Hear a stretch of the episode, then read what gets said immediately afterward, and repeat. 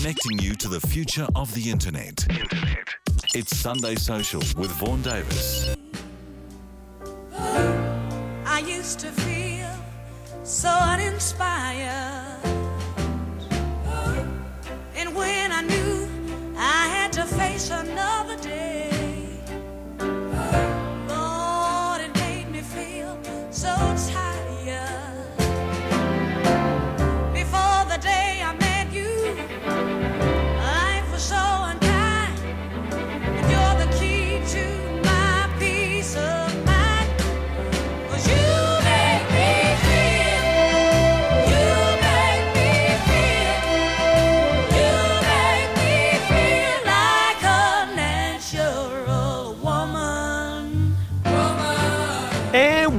welcome to Sunday Social. I'm Vaughan Davis with you right through until 8 o'clock. Aretha Franklin, Natural Woman, of course, that was released in 1967, as was I. I hope you had a wonderful Father's Day for all the fathers and sons and daughters out there. Personally, I'm still waiting for my breakfast to be delivered in bed. I tweeted that this morning. When when do you give up? When do you give up on the, the breakfast arriving in bed? I sort of heard a kerfuffle at about 8 a.m. and I thought that might be my breakfast uh, being made. But then, then then the toilet flushed and then and then the kerfuffling stopped. So that uh, that little dream came to an end. But I've had a wonderful day. I hope you have too. This is show number 227. Radio Live Sunday Social. Hey, a very big thank you to everyone who tuned in on Friday to listen to me uh, sides. I guess uh, what would, what was I doing? Sidekicking. I was being the sidekick, the tonto, the tonto to Lisa Owen's Lone Ranger on Radio Live Drive,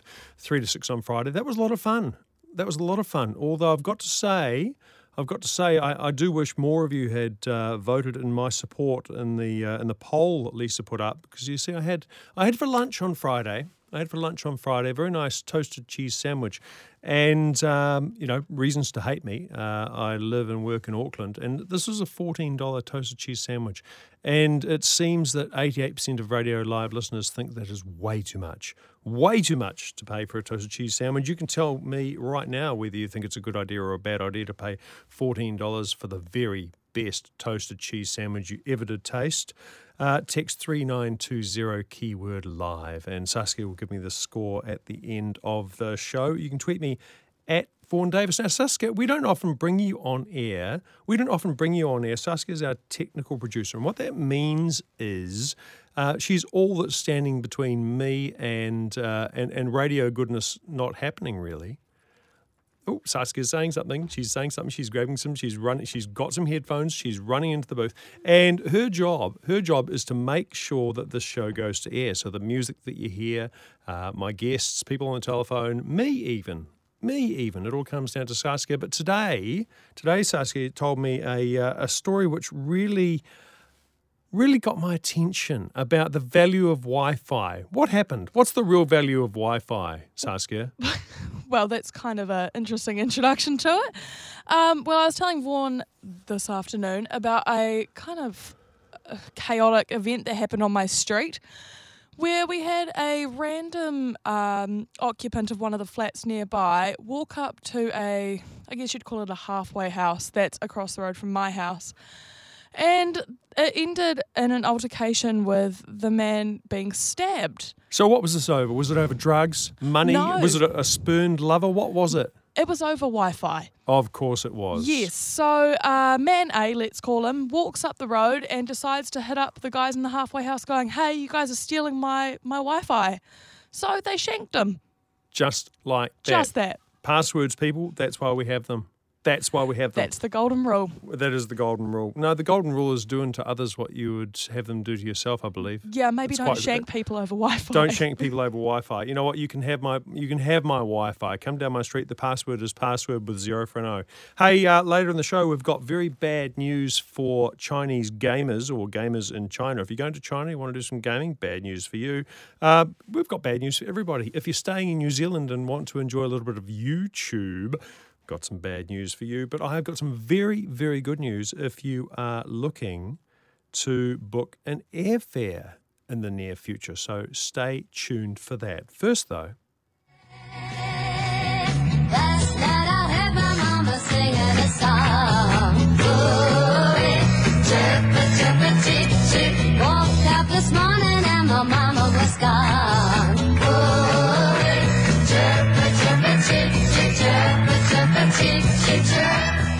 If you live in the city, like many of us do, like Saskia and I do in the mean streets of Auckland, well, the Dawn Chorus is made up of rubbish trucks during the week and lawnmowers starting up at the weekend with the occasional police siren to uh, take away someone who's just been stabbed for their Wi Fi.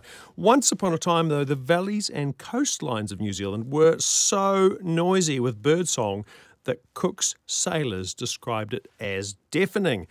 Those sailors and their mates did us no favours at all, though, when, when they helped introduce rats, stoats, and possums to the country, and now our native bird population has been decimated.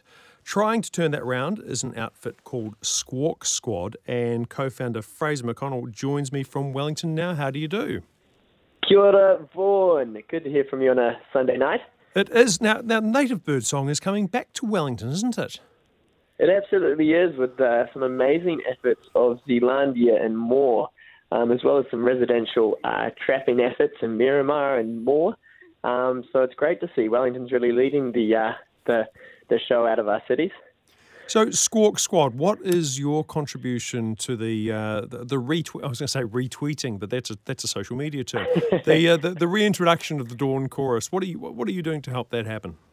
Yeah, so Squawk Squad is a social enterprise, and it's the uh, the kaupapa of, of Squawk Squad is to engage Kiwis in the protection and growth of our native birds. So it's not just But- about saving as many birds as possible, but really engaging as many people in that as possible. And we do that by allowing people to sponsor traps towards conservation projects. And when they do, through our app, they get a live notification every time that their trap catches something, um, be it a pest, a rat, stoat, or a possum. So you've got this network of smart rodent traps. Let's let's talk about the traps themselves first. Yeah, absolutely. So um, we, we didn't design the traps. They're Goodnature traps, also coming out of the capital, Wellington, as well. Um, they're gas powered, so they can fire up to 24 times without needing any sort of um, refueling. Um, and uh, they're also connected with an Encounter Solutions uh, sensor on them that comes out of Auckland. So basically, we found two cutting edge pieces of technology um, from from New Zealand, Aotearoa, and we've connected them. And that means that we can have live data going to not just the people that sponsor the traps, but also to the sanctuary or the conservation project managers. So instead of having to go check a wooden box every single week, whether it has or hasn't caught something, um, they get live notifications um, knowing when a trap has gone off and when it needs refueling, so they can leave it up to six months instead of check it every single week, which So makes for- quite the difference. So Fraser, paint me a picture of one of these gas-powered traps. If I'm I'm strolling through the bush, I, I, I come around the corner, I see one. What do I see? What are the working parts, and how does it actually uh, kill the, the, the, the little bad buggers? Yeah, look, um, you'd see straight away a, a, an orange and black uh, trap. Um, and basically, uh, you have a small little lure at the top, which is uh, almost uh, So I probably need you to, to describe it a bit better because you said you're going to see a trap, and I, I knew it was a trap. So what, what does it look like? Okay, so the trap, uh, basically, it's a small attachment on the side of the base of a tree, um, and that's screwed into the side of the tree. Mm-hmm. Um, and it looks like a bit of a, you got like a bit of a, a nozzle uh, coming out. Yep. Um, and you know, it's it's a lot smaller than your traditional box uh, trap, so your DOC 200s. Um, look, it's about the size um, of a of a lunchbox. Okay. um, but uh, it's shaped a bit differently, kind of like in a in a T shape. Okay, so a lo- along comes Ratty. What what attracts Ratty to the, the trap in the first place? Uh, so you've got this uh, this waxy uh, lure um, at the top of it that drops out over time, and that kind of drops out over six month a six month period and stays fresh. Um, and Mr. Ratty would smell that, um, uh, think that that was a, a great sort of smell, and he would climb his way up the base of the tree and poke his head through a dark tunnel um, to try get this uh, this lure. This Um, delicious, and- this delicious, delicious rat snack. Yes. Yeah. What yeah, happens next? I'm on the edge of my seat. I'm on the edge of my seat, Fraser. Yep, he's going for a delicious rat snack instead of a native bird, which is great. And um, what happens? He he pushes a small pin, and that makes a bolt um, fire straight through as quickly and as harmless as possible. Well, I don't think it's Um, harmless, Fraser. Sorry, humane, humane as possible. Um, uh, and and it crushes Mr. Rat's skull. Bam. um, instantly. So so he he falls down. He or she was Mr. Rat. We established that. He he falls down, and Yeah. and just sits there. Well, li- lies there uh, in state on the forest floor. and the trap resets, and presumably, uh, just uh, the rats just pile up until until it's out of gas. Is that how it works? Yeah, that that is correct. Although um, you'll find that the actual uh, scavengers, the rats, sorry, get taken by other scavengers as well. Um, and uh, a lot of uh, video um, proof has shown that uh, one, they get scavenged, and two, actually, if they do pile up, it doesn't stop any other rats crawling over them to get to the same lure. Just just makes it easy for the small ones to reach it. Hey, so how many of how many of these um, traps have you got deployed around the country, Fraser? Yeah, we've got 196 across three projects. One in the Waitakere Ranges helping the Kokako, uh, one project in the Coromandel helping the brown kiwi, and one in the Catlins helping out the Tiriri uh, Penguin Reserve helping out uh, yellow-eyed penguin. Very cool. Sounds like uh, very high tech stuff. After the break, can talk to uh, Fraser McConnell from Squawk Squad about the uh, about the app side of the trap. Back soon. Sunday Social. Hey, welcome back to Sunday Social with you right through until 8 o'clock. On the line from Wellington, Fraser McConnell, co founder of Squawk Squad. Fraser, welcome back. Thank you. Thank you, Vaughan. Hey, before the break, we were um, describing how you guys have deployed uh, almost 200 of these very high tech New Zealand made rodent traps that can catch up to 24 rats without being reset, which is pretty cool. But uh, there's there's two other aspects I want to talk about, and one one aspect is the way that these traps uh, report every time they they catch something. So tell me how that works and what you do with that information.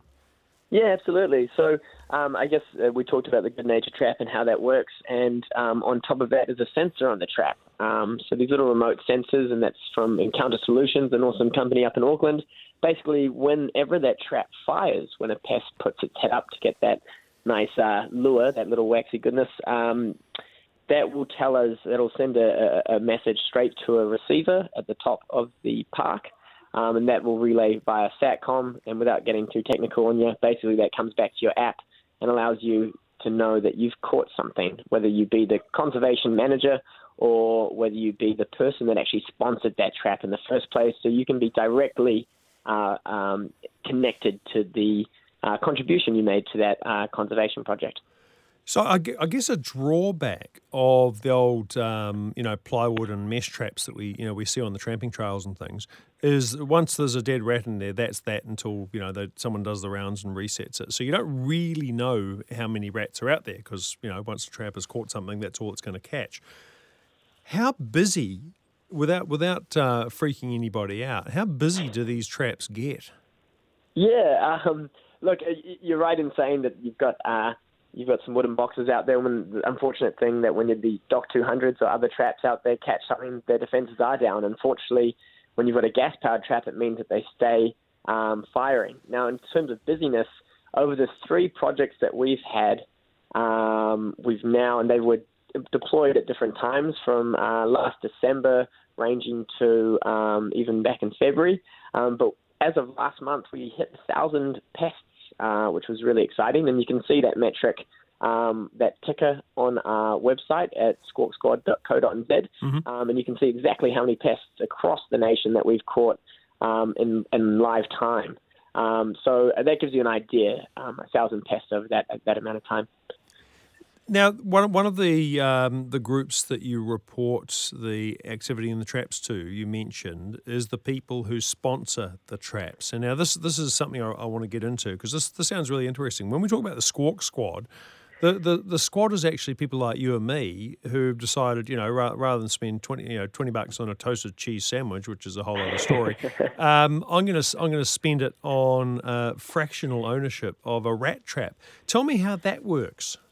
Yeah, look, we've really tried to uh, get everybody involved in conservation, whether you've got um, you know, a, a full-time job and you can't get your hands dirty out in the bush, or you've just got a family, or you you're on the couch, whatever it might be. Everybody should have the chance to be part of a, a predator-free New Zealand and trying to help save our native birds from the crisis that they're in.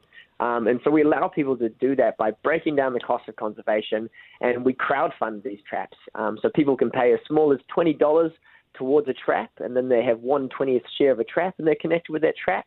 And every time that they catch something, they get a live notification letting them know um, that they've made a difference in New Zealand by by saving uh, by trapping one of these pests, which is helping save our our native birds. And we've had a number of messages today from um, awesome squawkers um, sending out, uh, getting gifts for their fathers today on um, Father's Day, which has been awesome to see traps going across New Zealand um, for some some incredible fathers um, that deserve it across across Aotearoa. If, if, if only we'd had this uh, korero last week, people people could have planned ahead, planned ahead, and got the, got their dad's um, rat traps.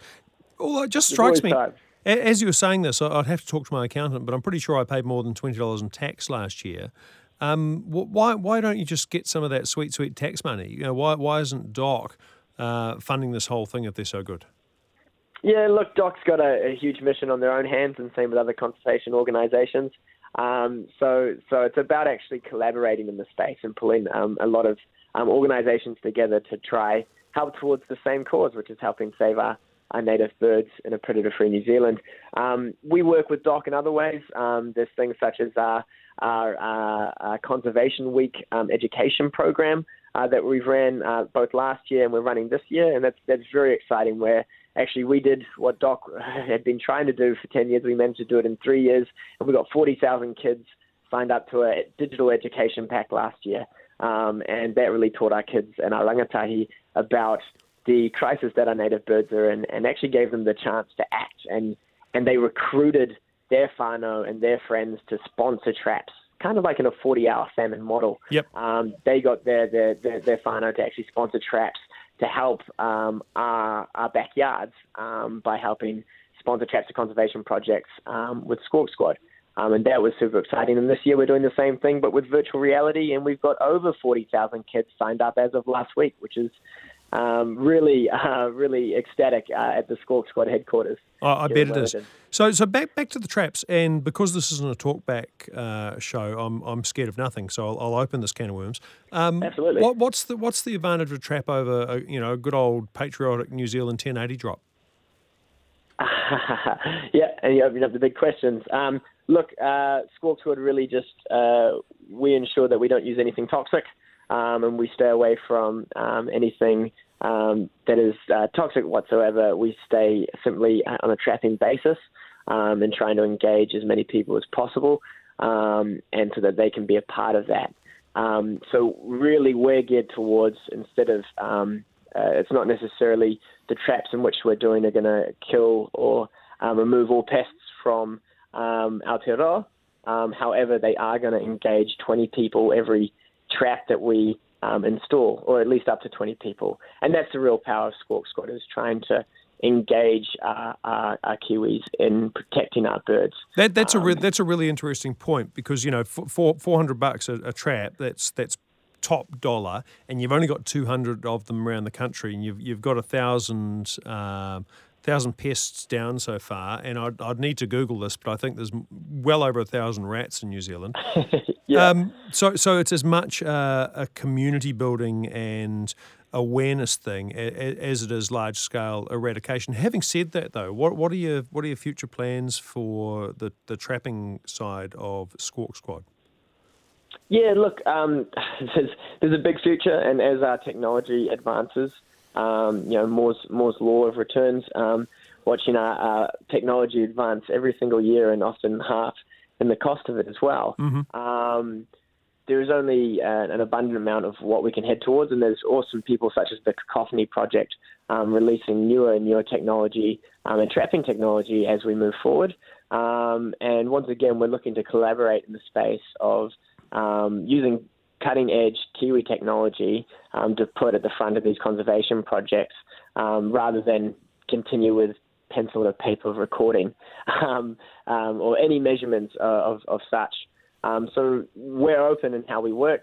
Um, however, we, are, we are sticking to our core at the moment, and we're very excited about the future of trapping technology. Have you had much interest from overseas, or is there enough of a problem to deal with right here?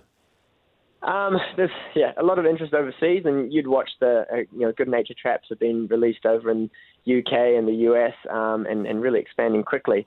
Um, Squawk Squad's very focused here um, because although uh, there are issues overseas, we're very much facing a, a crisis in Aotearoa, and it's the first that we want to um, really take care of. Um, however, we also look to it not just takes our country to take care of Aotearoa, but beyond. So any sort of uh, sponsorship and and support we can gain from gain from overseas, of which there are uh, a huge amount of um, people wanting to support us from overseas, um, the merrier.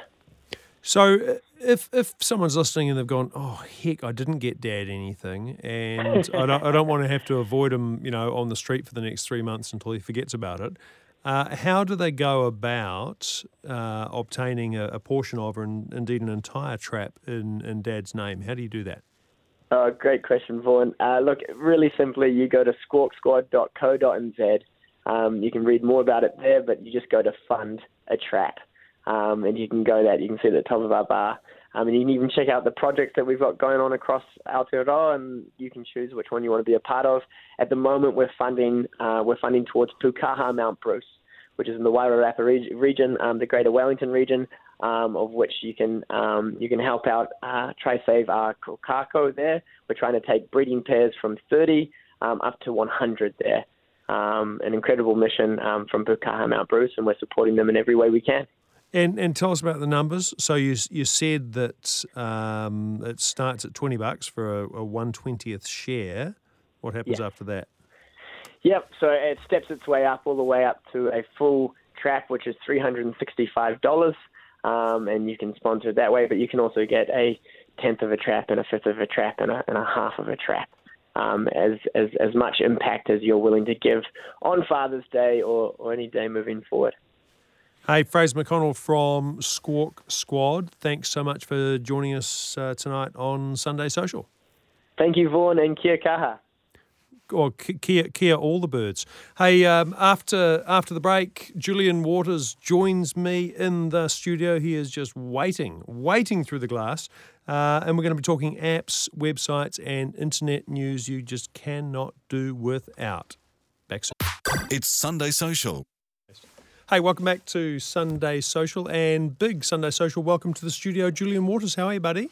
Good. Yeah. Good to see you, Vaughan. Good to see you. Did you enjoy that, that chat about the birds, the birds and the rats? Oh, it's a cool um, setup. Yeah, we talked about it. I think the last time I was here. Yeah, so yeah, we did. We did. I, I, I, had just heard about it, and I said I've got to get the guy on the show. Got to get the guy on the show. Um, yeah, really, really interesting. The, you know, it used to be, it used to be that the uh, the trendy, um, uh, socially conscious gift would be a, uh, a goat or you know uh, some money towards a well in, in the third world, uh, but now it's um, a, a, fractional ownership of a rat trap. in, a, in, a, in a sanctuary in uh, in New Zealand, which I think is kind of cool. Hey, and of course, you can listen back to that whole entire interview at radiolive.co.nz under shows and Sunday social. Thank you to the people who are texting in about the toasted cheese sandwich. I think you people are a lot more generous than the uh, the Radio Live Drive listeners on Friday, who were 88% against um, my my very Auckland act of paying $14 for a toasted cheese sandwich. It's about 50-50 tonight, which uh, which I thank you so much for 3920 keyword live. Uh, and just let us know. Let us know whether you would, under any circumstances, pay fourteen dollars for a toasted cheese sandwich. Julian, would you? Absolutely not. Toasted no, no, no, absolutely. I'll, I'll just, I'll take your first answer. One, one dollar loaves from Countdown or wherever you know. oh, for goodness' sake! I'm going, I'm, I'm going to flip that round. You're, you're in a fancy restaurant. Would you buy the cheapest thing on the menu? Sometimes, Maybe, yes. Yeah. And what if it was the toasted cheese sandwich? Because that's what I did context. It's all about context, Julian. Was it a nice sandwich? Did you enjoy it? It was the best. Uh, I'll I'll show you a photo. I'll show you a photo on the old uh, Huawei P20 Pro and uh, sponsored. Um, and you can tell me for yourself if you think this is or if this is not the most beautiful toasted cheese sandwich ever. Ooh, it's good, isn't it? It has it's sides. good. And uh, at fancy. home, at home, if you want to see that, you can have a look at my Twitter feed at Vaughan Davis, or go to the uh, Radio Live uh, Facebook page. I do believe it's still up there from Friday. Delicious. Hey, um, YouTube. YouTube. It's all bad news down at the tube. More ads. We don't like ads. Yes, we do. We love them. Oh, Ad- advertising yes. helps me choose. it informs my life choices and exposes me to brands that I might not otherwise know about. what, what, what, do you think? Ha- what do you think happens, Julian, three times a show for two minutes when you're outside having a drink of water or going to the toilet. Ads. Ads, and everybody loves them, don't They they? make the world go round. That's what everyone comes for. They do. What a shame do. they have to they listen do. to us They in do. between They them. Hmm. do. We just the we just the filler. Um, YouTube is about to get a bit more addy though, isn't it? It is. I always feel like when a new, well, YouTube's hardly new, but every time a new social network becomes popular, it starts out with practically no ads at all, and then slowly over time you get more and more of them, and then they get harder and harder to avoid. Yeah. It's about users, then it's about revenue. Yeah. Yep, Well, yeah. yep, yep. And I I guess YouTube basically has all the users. Um, and so now they're sort of upping the revenue. So yeah, so we're all, I guess we're all familiar with skipping ads on YouTube after five seconds, which actually, I've gotten so familiar with it when I watch a video on something else and it doesn't let you skip the ad. It, it's really frustrating and you feel like you're in the dark ages. Yeah, well, you're going to So have to get used to that dark ages feeling. Yes, because YouTube's, uh, it's not, it says some, I don't know. It'd be interesting to see if it ends up being all of them, but yeah, we're going to have to watch 15 to 20 seconds of them now. And why would that be? So people who make well, they're saying so people who make content for YouTube can make more money. And and and and, the real reason, of course, is, is people who sell hamburgers, cars, and deodorant can get more eyeballs, isn't it? Of course, the, the the the other angle on this, and this is this is the Spotify argument, right? Um, they're going to pump these ads in, and they're going to do it so annoyingly that you're going to go, God, I wish there was a free, ver- you know, an ad-free version. And sure enough, there is. For fifteen bucks a month, you can buy you, know, you can buy YouTube Premium. I know no one that buys YouTube Premium. But if those ads become pervasive and annoying enough, you're going to make that flip, and suddenly you're going to be in YouTube's pocket for fifteen dollars a month forever. If YouTube offered more ori- content like the Netflix style stuff, Yeah, yeah, yeah. Because that, that's what you pay. That's what you pay for Netflix, isn't it? yeah, exactly the same. Um, you know, but yeah, to sort of pay that for YouTube, it seems odd, doesn't it? Um, yeah, it's, yeah, because it's it's the expectation because we've grown up we've grown up getting it for free and when suddenly they want to either bring in a whole lot of ads or slap a $15 a month um, ticket on it it just seems a little bit harsh let's talk Hmm. tennis you are um, you're probably the only, ten- only tennis fan i know actually Yep, you're it. Uh, so every every every time, doesn't matter what time of the year it is, whether there's tennis being played or not, you tend to bring a uh, technology tennis related story, and you've got one this time. it, it made the list. I was pretty excited about this I know because normally I go uh, delete. Yes, it's been around for a little while. This, but uh, it's being given quite some prominence now during the U.S. Open, which is currently happening. That much I know. Yeah, Federer is still winning. Maria is still winning. Maria Sharapova. So, so our family's happy. Um, so uh, w- during the coverage uh, of the the tournament, they pu- they put in highlights from you know around the courts or from the day, and these highlights are now powered by artificial intelligence. Wait, what do you mean? Because no, normally, normally, normally, this is a person sitting in one of those outside broadcast vans, going, "Oh, I'll have bit of that, bit of that. Cut to this. Go, uh, ready, camera three, camera three. It's normally that, but it's not that anymore. Is that what you're saying? Yeah, that, that's right. Uh, Actually, a mate of mine used to do that during the rugby. They'd be sitting on one of the, you know, if something good happened, it's like grab that clip and stick it to one side. We're going to Yeah, use that yeah. later, sort of thing. So yes, so now um, IBM's fancy Watson computer. So it's Wa- Watson. So let's just pause on that. And, and Watson's going to come up in more and more stories. Watson is IBM's artificial intelligence platform, and pretty much, well, I was going to say single handedly, like it was a person, but um, Watson and the artificial intelligence at IBM has pretty much been at the reinvention of that company as a cool and relevant tech company in the last three, four years. Would you agree? I don't know if, if I'd quite put IBM in the cool and relevant Well, department but yet, but, but, they, the- they're the- certainly, it- you know, this IBM on the Watson, yeah, this. IBM Watson sits sits behind so much interesting technology. You know, you look Mm-hmm. at the um, those those creepy, ghoulish um, human video av- avatars that you know banks and airlines and things are rolling out. Um, you know, Soul Machines and FaceMe Mm. in New Zealand making them. They're, they're very smart. They're creepy and ghoulish, but they're very smart. Um, and the smart side of them, what's behind them, is IBM Watson, so artificial intelligence, big computer, well, that- big computer. There you go. I'm uninformed. I wasn't aware that it was all IBM Watson Oh, it's, it it's all. so all sort of, all turtles all the way down. so what Yeah. is uh, what is Watson doing at the tennis? So it, it scans all the video footage from the, the whole day, and where where there's a whole bunch of fist pumps and a really noisy crowd and uh, a few other key triggers like that, it says right, that's a highlight, And so at the end of the day or halfway through the day, whenever they want to run these highlights, it'll just pop up and say, here's the top three. And they just play them. They don't need to, no one needs to sit there in the truck saving the clips or anything. I, I don't know whether someone, you know, sort of sets, someone sets a precise start and finish point of the clip. But yeah, it's, it's all done by computers. So, you know, of all those jobs you thought, you know, artificial intelligence, computers will never replace someone having to watch video footage and select what the highlight was. Well, you've just been put out of a job. So, so maybe maybe if I'm a tennis player, but I'm not a very good one, and I, I crack the Watson algorithm, uh, I, you know, I realise that a big smile and a fist pump gets me in the highlights reel. I should just do every every time I walk on court, I'll just do a big smile and a fist pump. I might be terrible at tennis, but I'll dominate the highlight reels.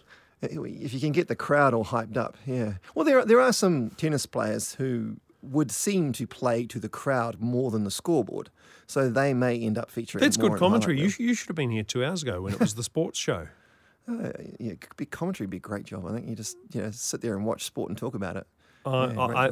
I, I, you suddenly uninvited yourself to the sports show, I think, because I, uh, I promise you there is a whole lot more to it than that. Hey, the, the sport, and, and this is this is questionable whether or not it is a sport, but um, a lot of uh, professional sports franchises are investing in esports franchises. So esports uh, is just a fancy name for computer games with other people watching on the telly or in a stadium, and it's it's huge. It's going off. But uh, the the link here is that China, which is you know fast becoming the world's biggest gaming market.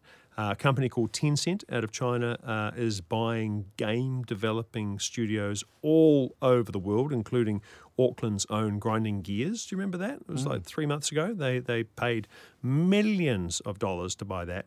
Well, China has suddenly, suddenly out of nowhere, um, come out with this pronouncement from the from the leadership of China, and this is this is I, I checked this because it's this, this can't be right. I checked this. Um, too many of the country's children need glasses, said China's leadership. Therefore, we're going to limit the time that Chinese children spend playing video games. I don't know if that's very sciencey. There's a few things that spring to mind. I- I don't know anything about the science either, but and I don't want to get into the whether government should be limiting people's access to computer games, but uh, I'm a believer in limiting access to computer games. Are you? Oh, yeah, the- Are you? You, you know, my, my, my kids love coming along to radio. What do you think? What do you think? What, what are they doing outside the outside the glass? They asked if They're- could play solitaire, and I said, "Oh yeah, I'll let you play solitaire." Yeah, but solitaire will lead to you know twenty one, and that'll lead to poker, and next thing you know, they'll be you know they'll you, you'll come home, your house will be gone because they've, they've, they've mortgaged it and put it all on black. I'd rather that than they spend all day playing Fortnite or any other garbage that people get addicted We should to. we should do a whole show about Fortnite. Um, but so Chinese leadership has said, you know, Chinese regulators in a statement said parents should minimise the use of electronic products when they are with their children. Oh, there's an out. It's only when you're with your children. Uh, the use of electronic products for non-learning purposes should not exceed 15 minutes and should not be more than one hour per day. And as a result, the um, the value of this this tech conglomerate Tencent, which has its fingers in a lot of pies, uh, plummeted five percent in one day. It's it's crazy. It, it's I mean it's an odd story because on the one hand I'm I'm really down with that limit computer gaming. I don't. There's people that are really advocates of the value of it in this way or that way. You know, cognitive development and all this kind of thing. But uh, all I see it is a waste of time when you could be out doing something better. But on the other hand, yeah, that's quite something to r- sort of really damage one of their own large industries. Yeah, like exactly. So, so you'd you'd be an advocate then. So the the the Venn diagram intersection of computer games and getting off your bum and doing something is augmented reality games like Pokemon Go, which is having something of a resurgence at the moment. Oh. Have you noticed? no, no, I haven't. Keep your eyes peeled when you're out on the streets, and you will see little clusters of uh, young men, largely, standing on street corners or under, underneath uh, underneath trees, um, battle, battling um, fictional monsters on their on their phones. But at least they're doing it out in the streets. It's it is on the up and up. Yeah, It is on the up and up. That's that's what that's one that's one way to get people out is those augmented reality games. The other one is um, and and we've got some school holidays coming up, and it might be a little bit springy, so the weather might favour it. Is a- a game called geocaching. Are you familiar with geocaching, Julian? Vaguely. Vaguely. So, what geocaching is, it, it predates the internet. Uh, it, it came about when portable GPS receivers, I think, were uh, a thing in the 80s and 90s. 80s, 90s. Um, and what it is, is a network of hundreds of thousands of little troves of treasure. And I say that in inverted commas because really they're just little Tupperware containers with, you know, maybe a, a Smurf doll, a trinket, um, a, a coin from somewhere, and a note saying this is trove number one, two, three. And the idea is they're well hidden. Some of them are tiny. They, the, the film canister is is quite large in, in this in this game. They, they get a little smaller than that. Hmm, what's a film canister? My children are asking. Uh, film canisters are very popular, and the the idea is you you'll you'll go you'll get a geocaching app which is free, and you'll say I'm Bink, I'm here. You'll allow location services on your phone, and it will say, well, there are ten within walking distance of you, and you go, wow, they must be thick on the ground all around the world, and they are. They are everywhere. There is this parallel universe of quite nerdy geocachers all around the world who have hidden these things and pretty much challenge you to find it. So the, the GPS coordinates you get will be vague. So it'll be, you know, within, I don't know, 20 meters, and uh, there'll be some cryptic clues. And you just take the kids there and say, here's the clue, away you go. And they're scrambling up banks and looking under, you know, manholes and emptying out, um, you know, smart rat traps to see if it's inside the rat trap, getting, getting the end of their finger perforated by, by one of Fraser's traps. Uh, and, and when they find it, when you find a cache, you note it on your app and go find another one. Yeah, exactly. When you find the cache, nothing happens. You Nothing happens. you Nothing found it. happens. You've, you, it's it's well, it's like when you climb Everest, nothing happens. Just come back down. exactly. You go to the South Take Pole, you just turn around and head north. Exactly. That's pretty much it. Hey, after the break, uh, even more apps, websites, and social media news you just need to get through the week. Back soon. It's Sunday Social, an hour dedicated to social media with Vaughan Davis. Welcome back to the last 10 minutes of Sunday Social. Graham Hill with the Weekend Variety Wireless just champing at the bit, about to uh, about to leap into the chair. But Julian, it's you and me. It's you and me, baby, right through till 8 o'clock. We'll keep you, we'll keep you all company. We'll, we'll entertain you. We'll regale you with tales of technology, wonder, and woe. And yeah, pretty much. How was don't, that? Don't ad lib, Julian. just answer my questions. Um, when Have you been to the Hawke's Bay recently? Not recently. Are you planning to go to the Hawke's Bay in the near future? Oh, you know what? I, I just should. You should, you should, because this is cute. I don't mean to be condescending, but oh, Hawke's Bay, got an appy wappy. Oh, that did sound condescending a little bit, didn't it? No, this this just popped up somewhere. I don't know where I saw this, but uh, if you live in the Bay, and I know a lot of you do, or if you're an Aucklander who, God help me, goes down and stays at one of those black barn places, um, this is the app for you. It's called the Hawke's Bay app. Uh, I like things that um, are called what they are. Yes.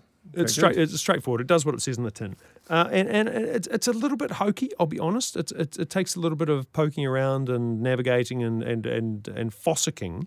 You need it. It it doesn't really have navigation. It has fossicking, I suppose, but it's got under the under the covers there everything you need if you're in the Hawke's Bay. So it's got um, everything from news, uh, weather, events, shopping, uh, accommodation, all that sort of stuff. The the what's on section is very very detailed. You know, if, if, if the if the bowling club is is going to have have the front lawn mowed, that will be in there as well as the big stuff. Uh, even things like the shipping news. And where else would you go? Where else would you go for the Hawke's Bay shipping news? Uh, I think it's really cool. Um, and the news and the council information and how to apply for you know building permits and council grants, all that jazz. It's called the Hawke's Bay app. It's uh, it's more of a directory than an app, to be to be honest. But it's called the Hawke's Bay app. It's free for iPhone and Android, and and I kind of love it. I downloaded it. Yeah. I don't know how long. It's I'll cute at the front. It's cute at the front. It's got a really nice logo. It does, And a lovely picture of that uh, that hill of theirs that that, that was um, enhanced with a zigzag track Oh, quite yeah. recently. Enhanced. The, the, the zigzag track doesn't make it into the uh, doesn't make it into the photo. Hmm. You like it? Yeah, yeah. Like this reminds me. Actually, the app's a throwback to uh, how I made a living over the sort of a decade ago, building these sorts of websites for people. But you know, people don't really sort of do it now because you, you know, if you want to know what's there and shopping, I mean, there's sort of Google Maps does it, and maybe if you want to look at restaurant reviews, there's apps for that, and weather you're going to look at an app for that. Yeah, but and- you- you don't. but, You know, it's kind of fun. Why, why do you want, you know, if I'm a restaurant uh, in Napier, why do I want, you know, Mr. Google, Mr. Sergey Brin, uh, clipping my ticket every time someone comes searching? I'd rather be on the Hawke's Bay app. Spread the word, the Hawke's Bay app. Um, you mentioned Google, and you had quite a neat um, story you were telling me before about what you called the Google Earth of the seabed. Well, at least for the Marlborough Sounds. Yes, I, I saw that they. Uh, it's N- uh, NIWA, our um, what is it, National Weather Agency. I don't know what they're called exactly. I don't know. Well, they're called NIWA. um, they are uh, pa- partnered with some other agencies, and they are scanning the seabed around Marlborough, the Marlborough Sounds, uh, which is interesting. Um, they've apparently it's last been done obviously without modern technology uh, in the 1960s or something. Yep. And so they're updating all this information. They probably these- sent a boy down on a rope in the in the 1960s, and if he didn't come back, they, they just wrote deep or sharks on the map. You should keep ad libbing. Yes, very good. Um, yeah, well, they, they're using these scanners that point in different directions and stuff, and they sort of map the whole seabed. And they've found some sunken ships and all sorts of things. Obviously, some very more practical things too. They can tell you how deep it is everywhere and whether there's something sticking out that's going to get stuck into the bottom of your boat. But yeah, it, it just kind of makes you think: um, is that the next sort of frontier for apps that you can, you know, apps like Google Earth or whatever, so you can see the you can see The bottom, the bottom, the bottom of the ocean. yeah, I mean, it would be so cool to see all the buried treasure, all the um, sunken ships at the bottom of the sea by just zooming in through a satellite. Ah, but but but don't don't you want some mystery? Don't you want some mystery? You know, Oh. would you would you really like the entirety of the seabed to be mapped? Because then when you went, where's MH370, and someone would go, search search search, it's there, it's there, it's 500 kilometres south of the Seychelles. No mystery. I like mysteries. you could say what, You're taking away my mystery. What you just said, you could say about so many things. I know, It- I know. But but I like the fact that the Titanic was discovered rather than just Googled. Well, at some point, it would have to be discovered so that you can Google Yeah, it. but it's, it's just so methodical and boring. It's so methodical and boring. I liked that story at the beginning when you started telling the story, and now I hate it, and I hate you a little bit because because you told it. Never tell me a story like that again. Um, you're going to like this one though. Now, when you go to the Hawke's Bay, because you're going to, yes. now you've got the app. You see, you're halfway there. You're halfway there. What's on, halfway what's there. on tonight? Have a look. Um, you, you're halfway there. Now you've got the app. Um, you're going to fly down there because that's the way to go. And how would you normally work out um, when the flights go and how much they cost? Air New Zealand. Air New Zealand or Jetstar, right? Or both? yeah. And go from one to the other. Or maybe one of those um, uh, Webjet or one of those sites that advertises on the TV that says, we compare the you know, the, the, the fares so you don't have to, right? Blah, blah, blah. And there's blah, probably blah. sites that compare the sites that compare the Yep, prices too. Yep. yeah. But but then who knew? And I know my my really even very high tech friends are going to come and say, "Oh, we knew. We've known this forever." Um, Google can do all this for you, and it's really really good. They've just given it a makeover. It's the the site is called Google Flights, and the address is google.com slash flights. Okay, and it is the best way I've found to find, compare, and then one click through to book uh, airfares both within New Zealand or anywhere in the world. It's really, really good. And the thing that amazes me is because, you know, Google pretty good at making websites, right? That's a bold claim. But uh, Google are pretty good at making websites. They're pretty good at search yeah. and they're pretty good at that fancy back end stuff. Um, in my experience, it'll come up if I say I want to go to Christchurch, it'll come up with a, a, a, a fare and some options from Wellington to Christchurch quicker than you'd get that search return if you're inside the New Zealand or Jetstar websites. In my experience, it's a s insanely good. It's one of the things that Google is good at is is speed, which matters a lot if you want to check a lot of things. But they, they do say, isn't their motto to organise the world's information? Like exactly that? right. They So- have, and they have organised the world's information. But but it gets even better because sometimes you don't care exactly when you're going. So, you know, you can look through airfare sites and you go, okay, this is the price for Tuesday, this is the price for Wednesday, this is the price for Thursday. It visualizes it on Google Flights, google.com slash flights. It shows you a graph of across all the airlines of, of what the airfares are doing over the next couple of months Oh wow. because it searched every every flight, every page, and it's just done it and done it and done it and done it and made a graph. So I, I for some reason I thought Beijing, oh, let's have a look, and the flights varied by about hundred percent. Oh wow. You know, from from cheapest to, to, to most expensive. I don't know what was driving that. There might have been some, hmm. you know, some festival that everyone was going to, or there might have been a, an, an outbreak of, of dog flu or something that no one wanted to be there that month. And you could just look at it and you go, well, you know what? I, I thought I was going to go in September, but I could save $1,000 and go in October. So google.com slash flights, it is my site of the week. I'm very much in love with it. Sounds very handy. It is really, really handy. I think it's the best thing ever. Um, sorry, uh, actual airlines, um, and, and thank you, thank you provide, providing the data in a way that uh, Google can scrape and aggregate. And of course, once you've found a flight you like, you just go book, and it gives you an option of where to book it. So you know, at the airline site or at a travel agent or an aggregator, whatever you want to do. Hey, thank you so much from uh, from me to Squawk Squad for coming in and talking on the phone. That was really cool and interesting. Julian Waters, as always, Saska in the booth, uh, and thank you for joining me with your your Wi-Fi story. I'm Vaughan Davis. Nighty night.